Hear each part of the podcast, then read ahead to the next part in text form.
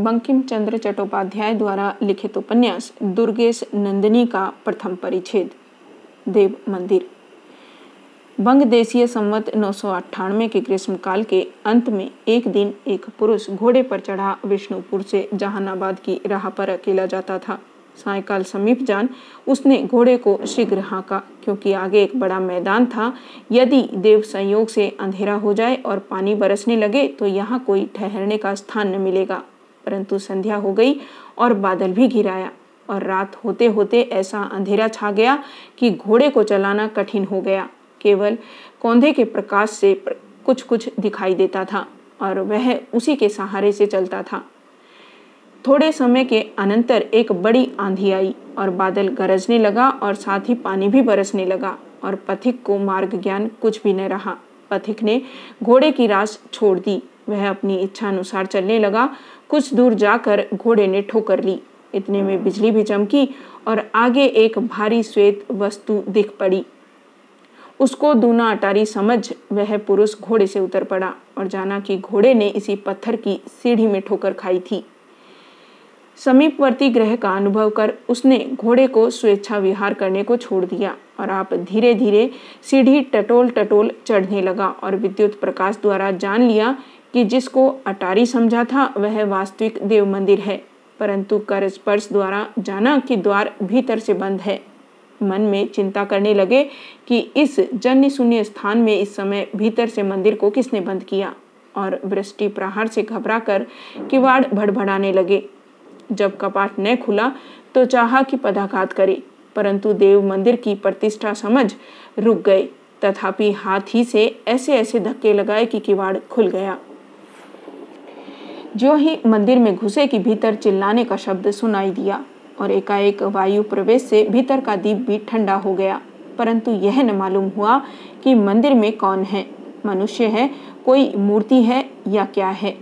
निर्भय युवा ने मुस्कुराकर पहले उस मंदिर के अदृश्य देवता को प्रणाम किया और फिर बोला कि मंदिर में कौन है, परंतु किसी ने उत्तर न दिया। केवल आभूषण की झंझनाहट का शब्द कान में पड़ा।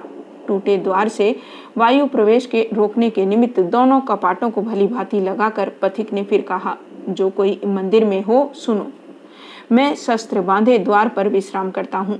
यदि कोई विघ्न डालेगा फल भोगेगा। यदि स्त्री हो तो सुख से विश्राम करे। राजपूत के हाथ में जब तक तलवार है कोई तुम्हारा रोआ टेढ़ा नहीं कर सकता। मंदिर में से स्त्री स्वर में यह शब्द सुनाई दिया कि आप कौन हैं? पथिक ने घबरा कर यह उत्तर दिया, जान पड़ता है कि यह शब्द किसी सुंदरी का है, तुम मुझको पूछ कर क्या करोगी? फिर शब्द हुआ कि मैं डरती हूँ। युवा ने कहा, मैं कोई हूँ, मुझको कोई उचित नहीं है कि मैं तुमको अपना पता बताऊं, परंतु मेरे रहते स्त्रियों को किसी प्रकार का भय नहीं है।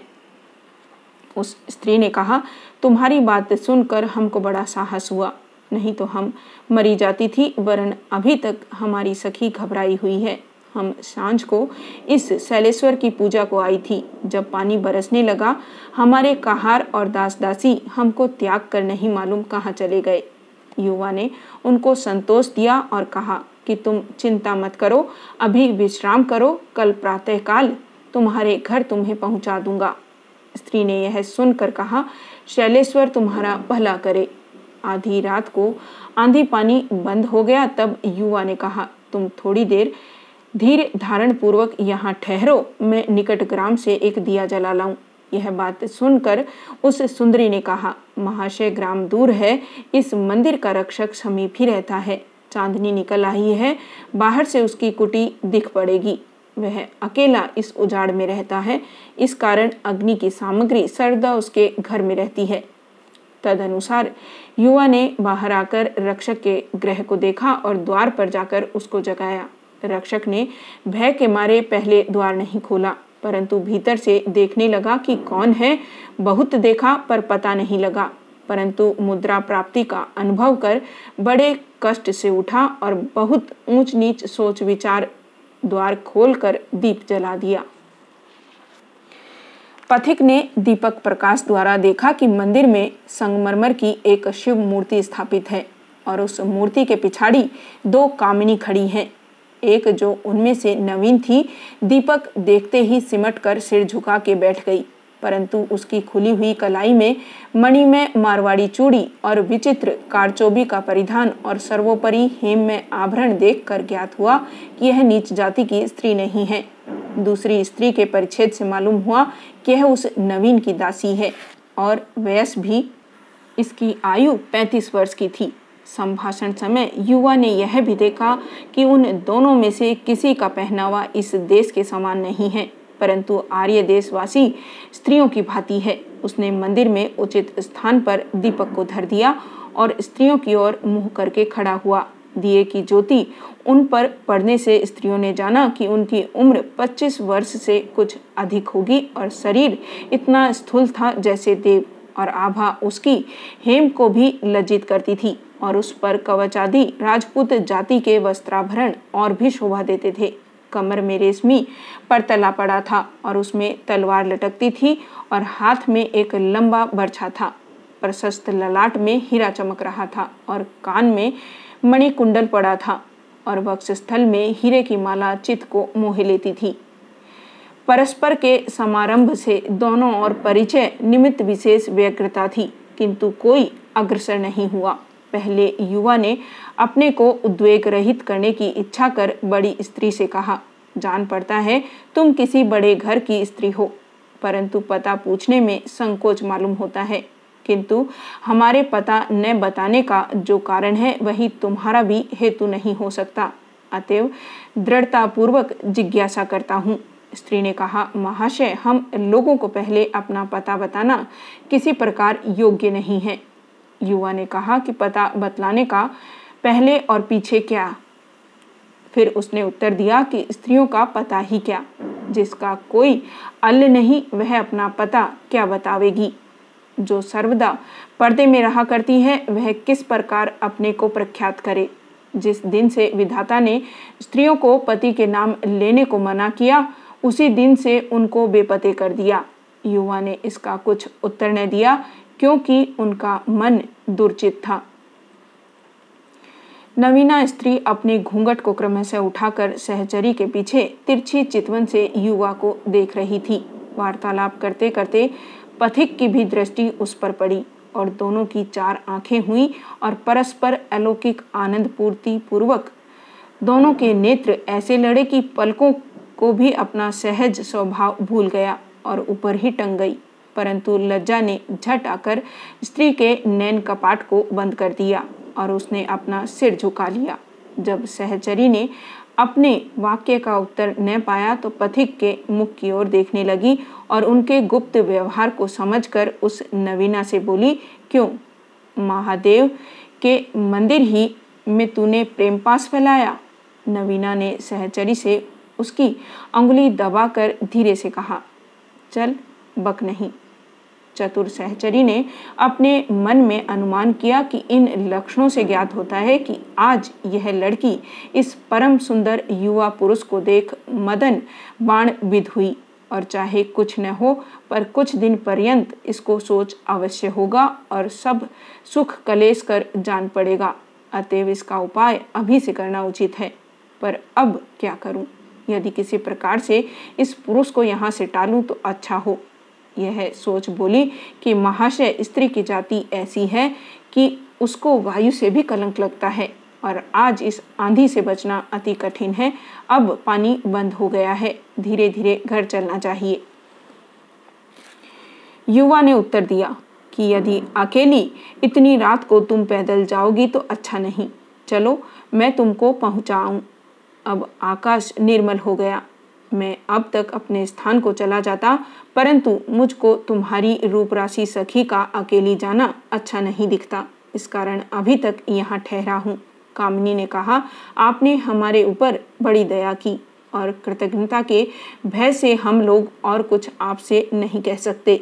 महाशय स्त्रियों की दुर्दशा मैं आपके सामने और क्या कहूँ, हम लोग तो स्वाभाविक अविश्वास पात्र हैं। यदि आप चलकर हमको पहुंचा आएंगे तो यह हमारा सौभाग्य है, किंतु जब हमारा स्वामी इस कन्या का पिता पूछेगा कि तुम इतनी रात को किसके संग आई तो यह क्या उत्तर देगी? थोड़ी देर सोचकर युवा ने कहा, कह देना कि हम महाराज मान सिंह के पुत्र जगत सिंह के साथ आई हैं। इन शब्दों को सुनकर उन स्त्रियों को विजुपात के घात समान चोट लगी और दोनों डर कर खड़ी हो गई। नमीना तो शिवजी की प्रतिमा के पिछाड़ी बैठ गई, किंतु दूसरी स्त्री ने गले में कपड़ा डालकर दंडवत किया और हाथ जोड़कर बोली, युवराज, हमने बिना जाने बड़ा अपराध किया, हमारी अज्ञानता को आप क्षमा करें। युवराज ने हंसकर कहा, यह अपराध क्षमा के योग्य नहीं है। यदि अपना पता दो तो क्षमा करूं, नहीं तो अवश्य दंड दूंगा। मधुर संभाषण से सर्वदा रस का अधिकार होता है। इस कारण उस सुंदरी ने हंसकर कहा कि कहिए क्या दंड दीजिएगा, मैं प्रस्तुत हूँ। जगत सिंह ने भी हंसकर कहा कि मेरा दंड यही है कि तुम्हारे साथ तुमको चलकर पहुंचाऊं। सहचरी को जगत सिंह के सम्मुख नवीना का पता न बताने का कोई विशेष कारण था। जब उसने देखा कि ये साथ चलने को उद्धत है तो बड़े संकट में पड़ी, क्योंकि फिर तो सब बातें खुल जाएंगी। अतएव सर झुकाकर रह गई। इस अवसर पर मंदिर के समीप बहुत से घोड़ों के आने का शब्द सुनाई दिया और राजपूत ने जल्दी से बाहर निकल कर देखा कि सैकड़ों सवार चले आते हैं, किंतु उनके पहनावे से जाना कि मेरी ही सी सेना है। जगत सिंह युद्ध के कारण विष्णुपुर के प्रदेश में जाकर और शीघ्र एक शत अश्वारोहिणी सेना लेकर पिता के पास चले जाते थे। संध्या हो जाने के कारण राजकुमार दूसरी राह पर चले गए और सवार लोग और राह हो गए थे। अब इन्होंने उनको देखकर पुकारते हुए कहा कि दिल्ली के राजा की जय हो। यह शब्द सुन उनमें से एक इनके निकट आया और इन्होंने कहा, धर्म सिंह, मैं आंधी पानी के कारण यहीं ठहर गया और तुम्हारी राह देख रहा था। धर्म सिंह ने प्रणाम करके कहा कि हम लोगों ने आपको बहुत ढूंढा, परंतु जब आप न मिले तो घोड़े की टाप देखते चले आते हैं। घोड़ा यहीं बट की छाह में खड़ा है, अभी लिए आता हूं। जगत सिंह ने कहा, तुम घोड़ा लेकर यहीं ठहरो और दो आदमियों को भेजो, किसी निकटस्थ ग्राम से एक डोली और कहार ले आए और शेष सेना से कहो कि आगे बढ़े। धर्म सिंह यह आज्ञा पाकर बड़े विस्मित हुए, किंतु स्वामी भक्तिता के विरुद्ध जान चुपचाप जाकर सैन्यगण से इस अभिप्राय को कह दिया। उनमें से कितनों ने डोली का नाम सुन मुस्कुरा कर कहा, आज तो नए नए ढंग देखने में आते हैं। कि कितनों ने कहा, क्यों नहीं, राजाओं की सेवा को अनेक स्त्री राह करती है। इतने में अवसर पा घूंघटखोल उस नवीना सुंदरी ने सहचरी से कहा, क्यों विमला, तुमने राजपुत्र को पता क्यों नहीं बतलाया? उसने उत्तर दिया, इसका समाचार मैं तुम्हारे पिता के सामने कहूंगी। अब यह क्या कोलाहल होने लगा। नवीना ने कहा, जान पड़ता है कि राजपुत्र को ढूंढने के लिए कोई सेना आई है। यहाँ युवराज आप प्रस्तुत हैं, वहां तो चिंता किस बात की करती है। इधर राजपुत्र के सवार डोली कहार लेने को गए, उधर वही डोली कहार और रक्षक जो उन स्त्रियों को ले आए थे आन पहुंचे। दूर से युवराज ने उनको देखकर मंदिर में जा सहचरी से कहा कि कई सिपाही डोली कहार लिए आते हैं, बाहर आकर देखो तो क्या वे तुम्हारे ही आदमी हैं। विमला ने बाहर आकर देखा तो वही आदमी थे। तब युवराज ने कहा कि अब हमारा यहाँ ठहरना उचित नहीं है, यदि ये लोग हमको इस स्थान पर देखेंगे तो अच्छा न होगा। लो अब मैं जाता हूँ और महादेव जी से यही विनती करता हूँ कि तुम लोग कुशल पूर्वक अपने घर पहुँच जाओ और तुम लोगों से यह निवेदन है कि हमारे मिलने का समाचार इस सप्ताह में किसी से न कहना और न हमको भूल जाना। यह लो अपना स्मारक चिन्ह, यह एक सामान्य वस्तु तुमको देता हूँ जो मैंने तुम्हारी सखी को पता नहीं पाया, यही एक चिन्ह अपने पास रखूंगा। यह कहकर और अपने गले से मोती की माला निकाल विमला के गले में डाल दिया। विमला ने इस अमूल्य मणिमाला को पहन युवराज को प्रणाम करके कहा, महाराज, मैंने जो आपको बता नहीं बताया इससे आप अप्रसन्न न हो, इसका एक विशेष कारण है, परंतु यदि आपको इसकी बड़ी इच्छा हो तो यह बताइएगा कि आज के पंद्रहवें दिन आपसे कहाँ भेंट हो सकती है। जगत सिंह ने कुछ सोचकर कहा कि आज के पंद्रहवें दिन रात को मुझसे इसी मंदिर में भेंट होगी, और यदि उस दिन न मिलूं तो जान लेना कि फिर मुझसे भेंट न होगी। ईश्वर आपको कुशल से रखे। यह कहकर विमला ने फिर प्रणाम किया। युवा ने फिर एक बार अतृप्त लोचन से उस सुंदरी की ओर दृष्टिपात करके और उसकी मनमोहिनी मूर्ति को अपने हृदय में स्थापित कर घोड़े पर चढ़ प्रस्थान किया। द्वितीय परिच्छेद, मोगल पठान। रात ही में जगत सिंह ने शैलेश्वर के मंदिर से कूच किया। पाठक लोगों को यह संदेह होगा कि जगत सिंह राजपूत बंग देश में क्या करने को आए और क्यों इस उजाड़ में अकेले फिरते थे। अतएव तत्सामयिक बंगदेशीय राजकीय घटना का कुछ संक्षेप वर्णन इस स्थान पर उचित जान पड़ता है। पहले इस देश में बख्तियार खिलजी ने यवन विजय पताका स्थापित किया और कई सौ बरस तक पठान लोग उसकी ओर से निष्कंटक राज्य शासन करते रहे। नौ सौ बत्तीस के साल में प्रसिद्ध बाबर सुल्तान ने दिल्ली के महाराज इब्राहिम लोदी को पराजय करके सिंहासन छीन लिया और आप राजा बन बैठा, किंतु उसी समय बंगदेश में तैमूर वंश वालों का अधिकार नहीं हुआ। जितने दिन तक मोगल कुल दीपक अकबर महाराज का उदय नहीं हुआ तब तक इस देश में पठान लोग स्वाधीन राज करते थे। निर्बुद्धि दाऊद खां ने बुरे समय में सुप्त सिंह के ऊपर हाथ उठाया और अपने कर्म के फल से अकबर के सेनापति मनाय खां से पराजित होकर नौ सौ बयासी के साल में उड़ीसा को भाग गया और बंगाल का राज मुगलियों के हाथ में आ गया। पठानों ने इस नए देश में ऐसी स्थिति पकड़ी कि वहां से उनको उठाना मुगलियों को बहुत कठिन हो गया। अंत को नौ सौ छत्तीस साल में अकबर के प्रतिनिधि खां जहा खां ने उनको दूसरी बार हराकर इस देश को भी अपने हाथ में कर लिया। इसके अनंतर एक और बड़ा उपद्रव हुआ। अकबर शाह ने राजकर प्राप्ति की जो नई प्रणाली प्रचलित की थी उससे जागीरदार बड़े अप्रसन्न हुए और सब बिगड़ खड़े हुए।